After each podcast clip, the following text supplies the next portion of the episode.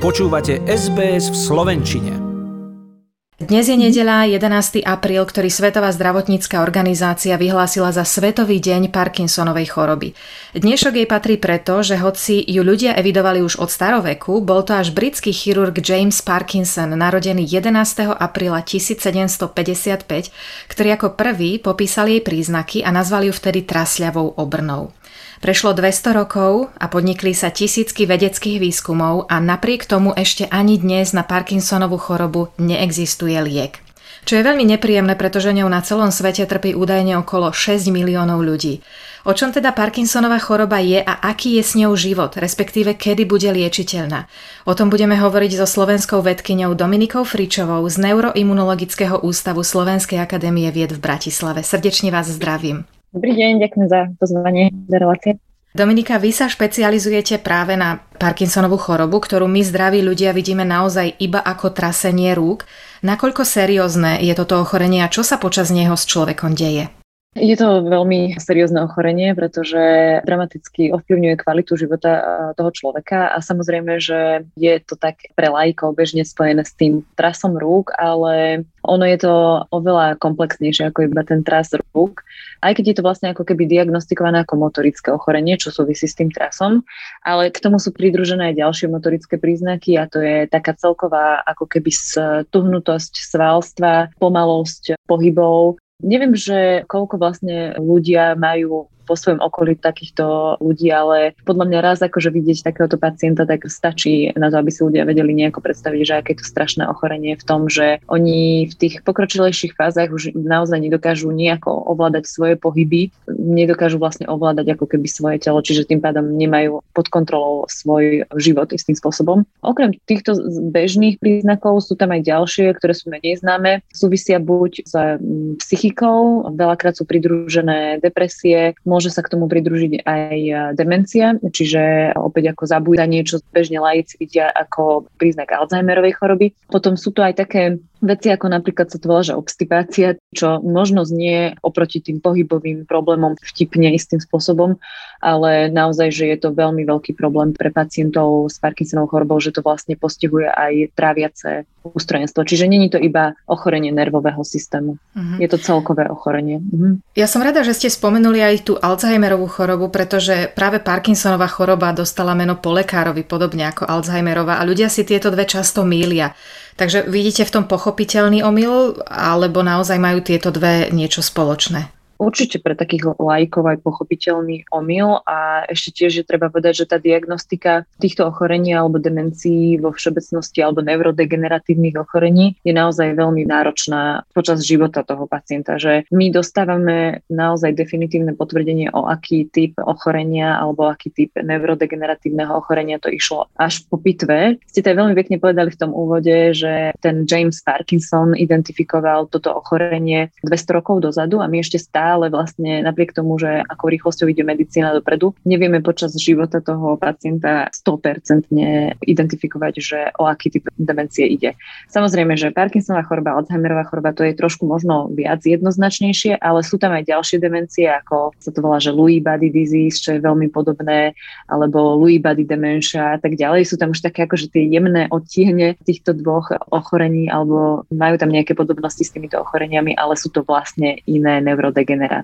Pre laikov také najprominentnejšie príznaky Parkinsonova choroba, hlavne teda tá motorika, alebo začína to tou motorikou. Pri Alzheimerovej chorobe dochádza vlastne k tej takej typickej demencii ako zabúdanie, hej.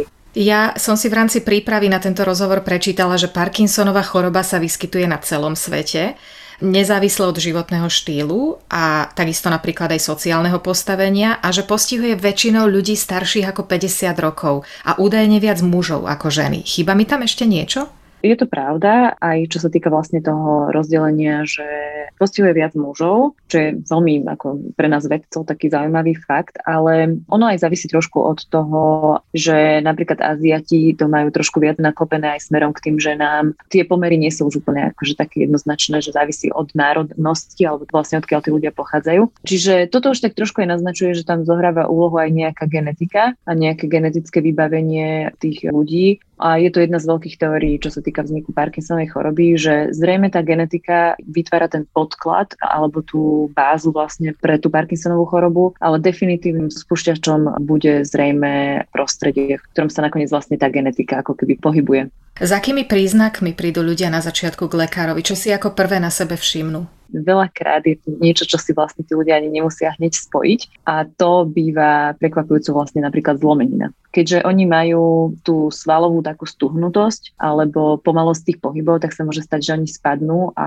vlastne prvým príznakom môže byť niečo, čo by sme ani možno na to nemysleli, ale napríklad zlomenina ruky, lebo tí ľudia proste spadnú práve v dôsledku toho, že nemajú tie svoje pohyby úplne pod kontrolou.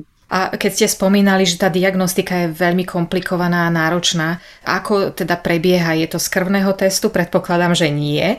Tak či tam bude nejaký motorický alebo psychologický test, alebo je to diagnostika, ktorá trvá dlhšie? Sú tu také rôzne delenia a rôzne prístupy pri diagnostike Parkinsonovej choroby a sú to ako keby dotazníky, čiže ten pacient odpovedá na otázky v nejakom dotazníku. Potom sú tu aj také akože fyzické vyšetrenie, čo sa týka pohybov a tam vlastne stuhnutosť toho svalstva napríklad posudzuje lekár a tiež je tam nejaká škála, na základe tej stuhnutosti prideli tomu nejaké číselnú hodnotu. No a potom sú to zobrazovacie techniky, kedy vlastne pomocou pozitronovej emisnej tomografie sa vlastne vyšetrujú aktivity jednotlivých centier v mozgu a na základe toho, keď je tam v nejakej oblasti, napríklad pri Parkinsonovej chorobe, je to oblasť stredného mozgu, ktorá sa volá substancia nigra, ktorá produkuje dopamín, tak pokiaľ sa tam zistí proste nejaká menšia aktivita, tak je to ďalší indikátor k tomu, že zrejme ide o toto ochorenie. Treba tiež myslieť na to, že nie všetky Parkinsonové choroby sú v skutočnosti Parkinsonové choroby a naopak, že niekto, kto možno má Parkinsonovú chorobu, možno nie je správne diagnostikovaný, tým pádom tam nie je zahrnutý v týchto číslach. Takže to je celé spektrum. Áno, určite. No tak to je potom ešte komplikovanejšie. O to je vlastne vaša práca, o to viac záslužnejšia. Vy ste niekoľko rokov pôsobili na preslavenej Mayo Clinic na Floride. Minulý rok ste za svoje úspechy vo výskume získali aj prestížne ocenenie L'Oreal UNESCO pre ženy vo vede. Ako ďaleko je výskum a je reálne myslieť na to, že sa dočkáme lieku? Určite áno, pretože my ľudia sme proste veľmi komplexní a veľmi zložití a strašne ťažko sa hľadá univerzálny liek pre všetkých Parkinsonikov. Ja si myslím, že to pôjde skôr takou cestou, že sa lepšie diagnostikujú určité podskupiny ľudí s Parkinsonovou chorobou, ktorí budú vykazovať určité biomarkery. To je jedna z vecí, čo sa celá táto vedecká oblasť snaží urobiť, je nájsť napríklad nejakú skupinu biomarkerov práve z krvi, čiže by to bolo oveľa jednoduchšie identifikovať. No a dajme tomu, že na základe týchto biomarkerov by sme tých ľudí vedeli začleniť do, 20 podskupín Parkinsonovej choroby a na každú tú podskupinu by fungovalo nejaké liečivo lepšie, pre nejakú možno horšie, tak by fungovalo zase iné lepšie. Čiže ja si myslím, že to skôr pôjde takýmto smerom, že lepšia diagnostika jednak tej Parkinsonovej choroby samej o sebe, jednak tých štádií, lebo tiež nemôžeme všetkých proste ľudí, ktorí majú Parkinsonovú chorobu, hádzať do jedného vreca, lebo každý môže mať trošku iné štádium toho ochorenia a tým pádom aj iná liečba bude zaberať na rôzne štádia. Čiže treba sa na to dívať naozaj ako na takú mozaiku rôznych aspektov, rôznych molekúl, ktoré sú v tomto zahrnuté, ale takýmto prístupom podľa mňa sa blížime čím ďalej tým viac k tomu, aby sme vedeli poskytnúť správnu liečbu ľuďom s týmto ochorením. Teraz v čase globálnej pandémie, keď využívame technológie oveľa viac ako doteraz, som čítala o tom, že dokonca umelá inteligencia ukazuje veľmi sľubné výsledky v navigácii Parkinsonovej choroby. Vraj dokáže monitorovať človeka a predvídať túto chorobu ešte predtým, ako sa objavia prvé príznaky. Ale ako nad tým rozmýšľam ako laik, tak mi to nejde celkom na rozum, aké výhody to môže mať, aké výhody môže mať včasná diagnostika pre Parkinsonovú chorobu. Parkinsonova choroba sa prejavuje, vlastne tie motorické príznaky, ktoré my poznáme, už keď je 80% dopaminergných neurónov zničených. Čiže už dojde k nenávratnému odstráneniu 80% tých dopaminergných neurónov, až vtedy sa prejavia tie motorické príznaky. Ale to znamená, že to ochorenie, kým dojde vlastne k tej strate tých 80%, už prebieha niekoľko, kto vie, možno aj desiatok rokov. Čiže keby sme dokázali tých ľudí zachrániť, alebo teda teda identifikovať skôr, čo by znamenalo, dajme tomu 50% alebo 40% neurónov, ktoré sú akože v úvodzovkách iba 40%, ktoré sú zničené, tak ešte stále dokážeme zachrániť tých ďalších 40, ktoré teda tým pádom predísť vzniku takého závažného toho ochorenia. No a v tomto práve tá umelá inteligencia pomáha rozoznávať typické obrazy, ako keby z tých zobrazovacích metód, vedieť vlastne lepšie začleniť tých ľudí podľa dát, ktorými ako keby nakrmíme tú umelú inteligenciu a tým pádom vytvoriť nejaké také spoločné vzory, ktoré sa potom dajú aplikovať na ľudí, ktorí prídu s určitými symptómami a tým pádom ich vieme rýchlejšie začať liečiť a tým pádom zachrániť ešte stále tie dopaminergné neuróny, ktoré ešte nie sú. Môže mať napríklad súčasná pandémia nejaký vplyv na Parkinsonovu chorobu alebo môže zvýšiť jej pravdepodobnosť? Pri každom ochorení všetci skúmajú, že či môže práve tento vírus spôsobiť, buď to urýchliť, alebo dokonca nejakým spôsobom prispieť k tomu, aby to vzniklo. Teraz zatiaľ momentálne ešte nie sú dáta. Určite som čítala články, že kde sa prepája Parkinsonova choroba s priebehom napríklad ochorenia COVID-19. Či toto dokáže nejakým spôsobom zhoršiť priebeh, zatiaľ ešte nie je známe. A čo sa týka napríklad starnutia populácie, to je teraz veľký problém. Existuje aj tam riziko, že bude Parkinsonovou chorobou trpieť viac ľudí v blízkej budúcnosti? Áno, určite, pretože keď ste aj vravili, ste si teda pozerali tie čísla, tak aj ja som si nejaké pripravila, že okolo 50. roku života je to približne 41 ľudí na 100 000 ľudí, čo sa týka výskytu Parkinsonovej choroby a už okolo 80-ky, čiže nad 80 rokov je to skoro 2000 ľudí na 100 000 pacientov, alebo teda ľudí, takže to je dramatický nárast medzi tým 50. a 80. rokom života. Práve preto úplne presne so starnúcou populáciou my sa budeme musieť viac a viac zaoberať ľuďmi, ktorí majú jednak Parkinsonovú chorobu alebo aj iné neurodegeneratívne ochorenia. A práve preto máme dnešný Svetový deň Parkinsonovej choroby, aby sme o nej hovorili. V mojej rodine takisto strýko, ktorý hrával druhé husle v Clevelandskom orchestri, musel kvôli nej odísť do predčasného dôchodku a už je to 11 rokov. Prešiel od liekov až cez operáciu mozgu. Tá mu zlepšila stav, ale stále je plne odkazaný na pomoc iných.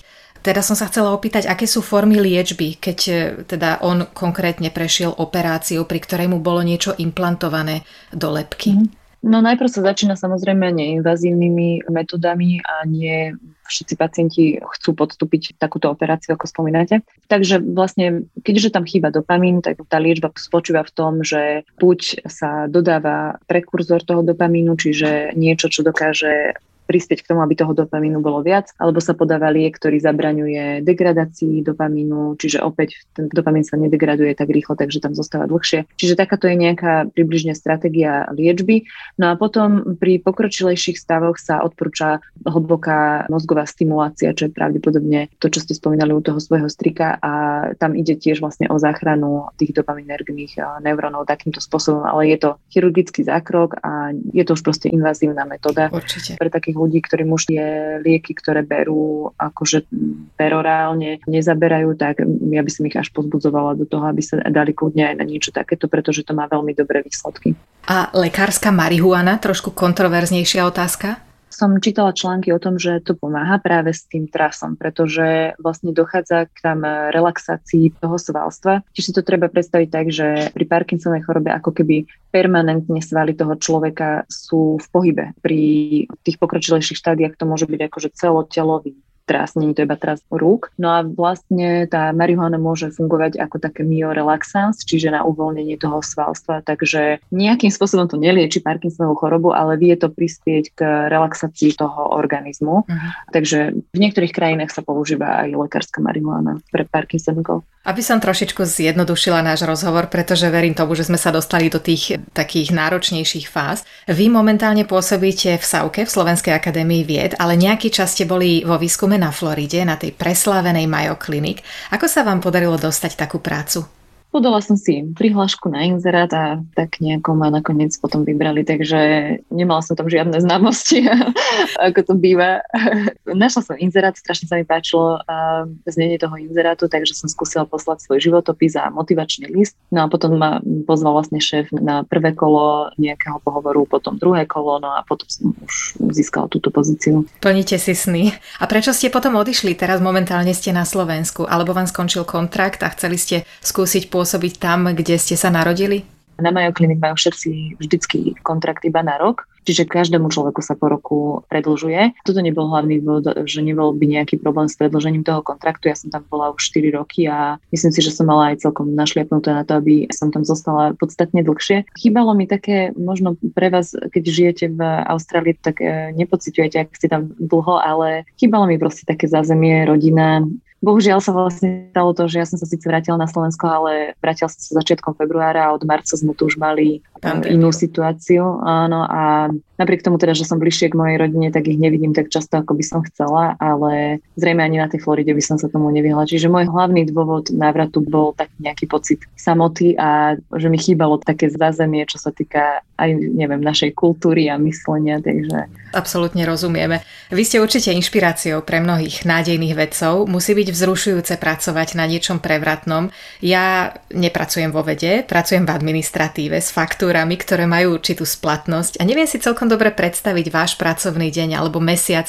Tiež máte nejaké uzávierky alebo časový tlak? Ako vyzerá váš pracovný stôl napríklad ako vedkyne?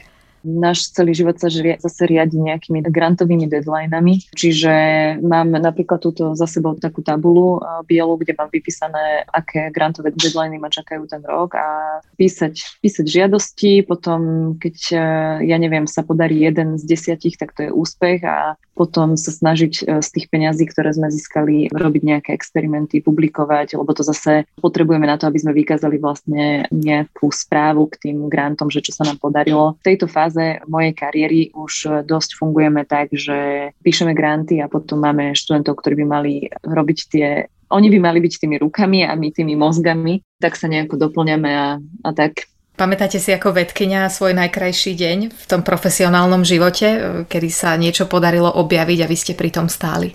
To bolo asi na Mayo Clinic a ja som tam vlastne zavádzala takú techniku, ktorá sa volá CRISPR-Cas9, ale na veľmi také špecifické použitie a to bolo, že sme sa snažili pomocou tejto techniky zmeniť iba jedno písmenko v celom genome, čo už teraz možno znie tak strašne zložito, že neviem, že či to opisujem dostatočne dobre, ale proste máme nejaké tie 4 písmenka v tej našej DNA a je ich tam milión v rôznom poradí. No a ja som chcela zmeniť iba jedno jediné a to kvôli tomu, že práve takáto zmena toho jedného písmenka sa vyskytuje u niektorých ľudí s Parkinsonovou chorobou. Som túto mutáciu simulovala vlastne v bunkových kultúrach. To bol veľmi pekný pocit, keď sa to podarilo, keď som naozaj videla, že sa podarilo zmeniť iba jedno písmenko. Vám gratulujem, musí to byť naozaj úžasný pocit. Vo vede už dnes pracuje mnoho žien, určite viac ako to bolo v minulosti. Konkrétne váš prínos bol aj ocenený minulý rok, ako sme spomínali.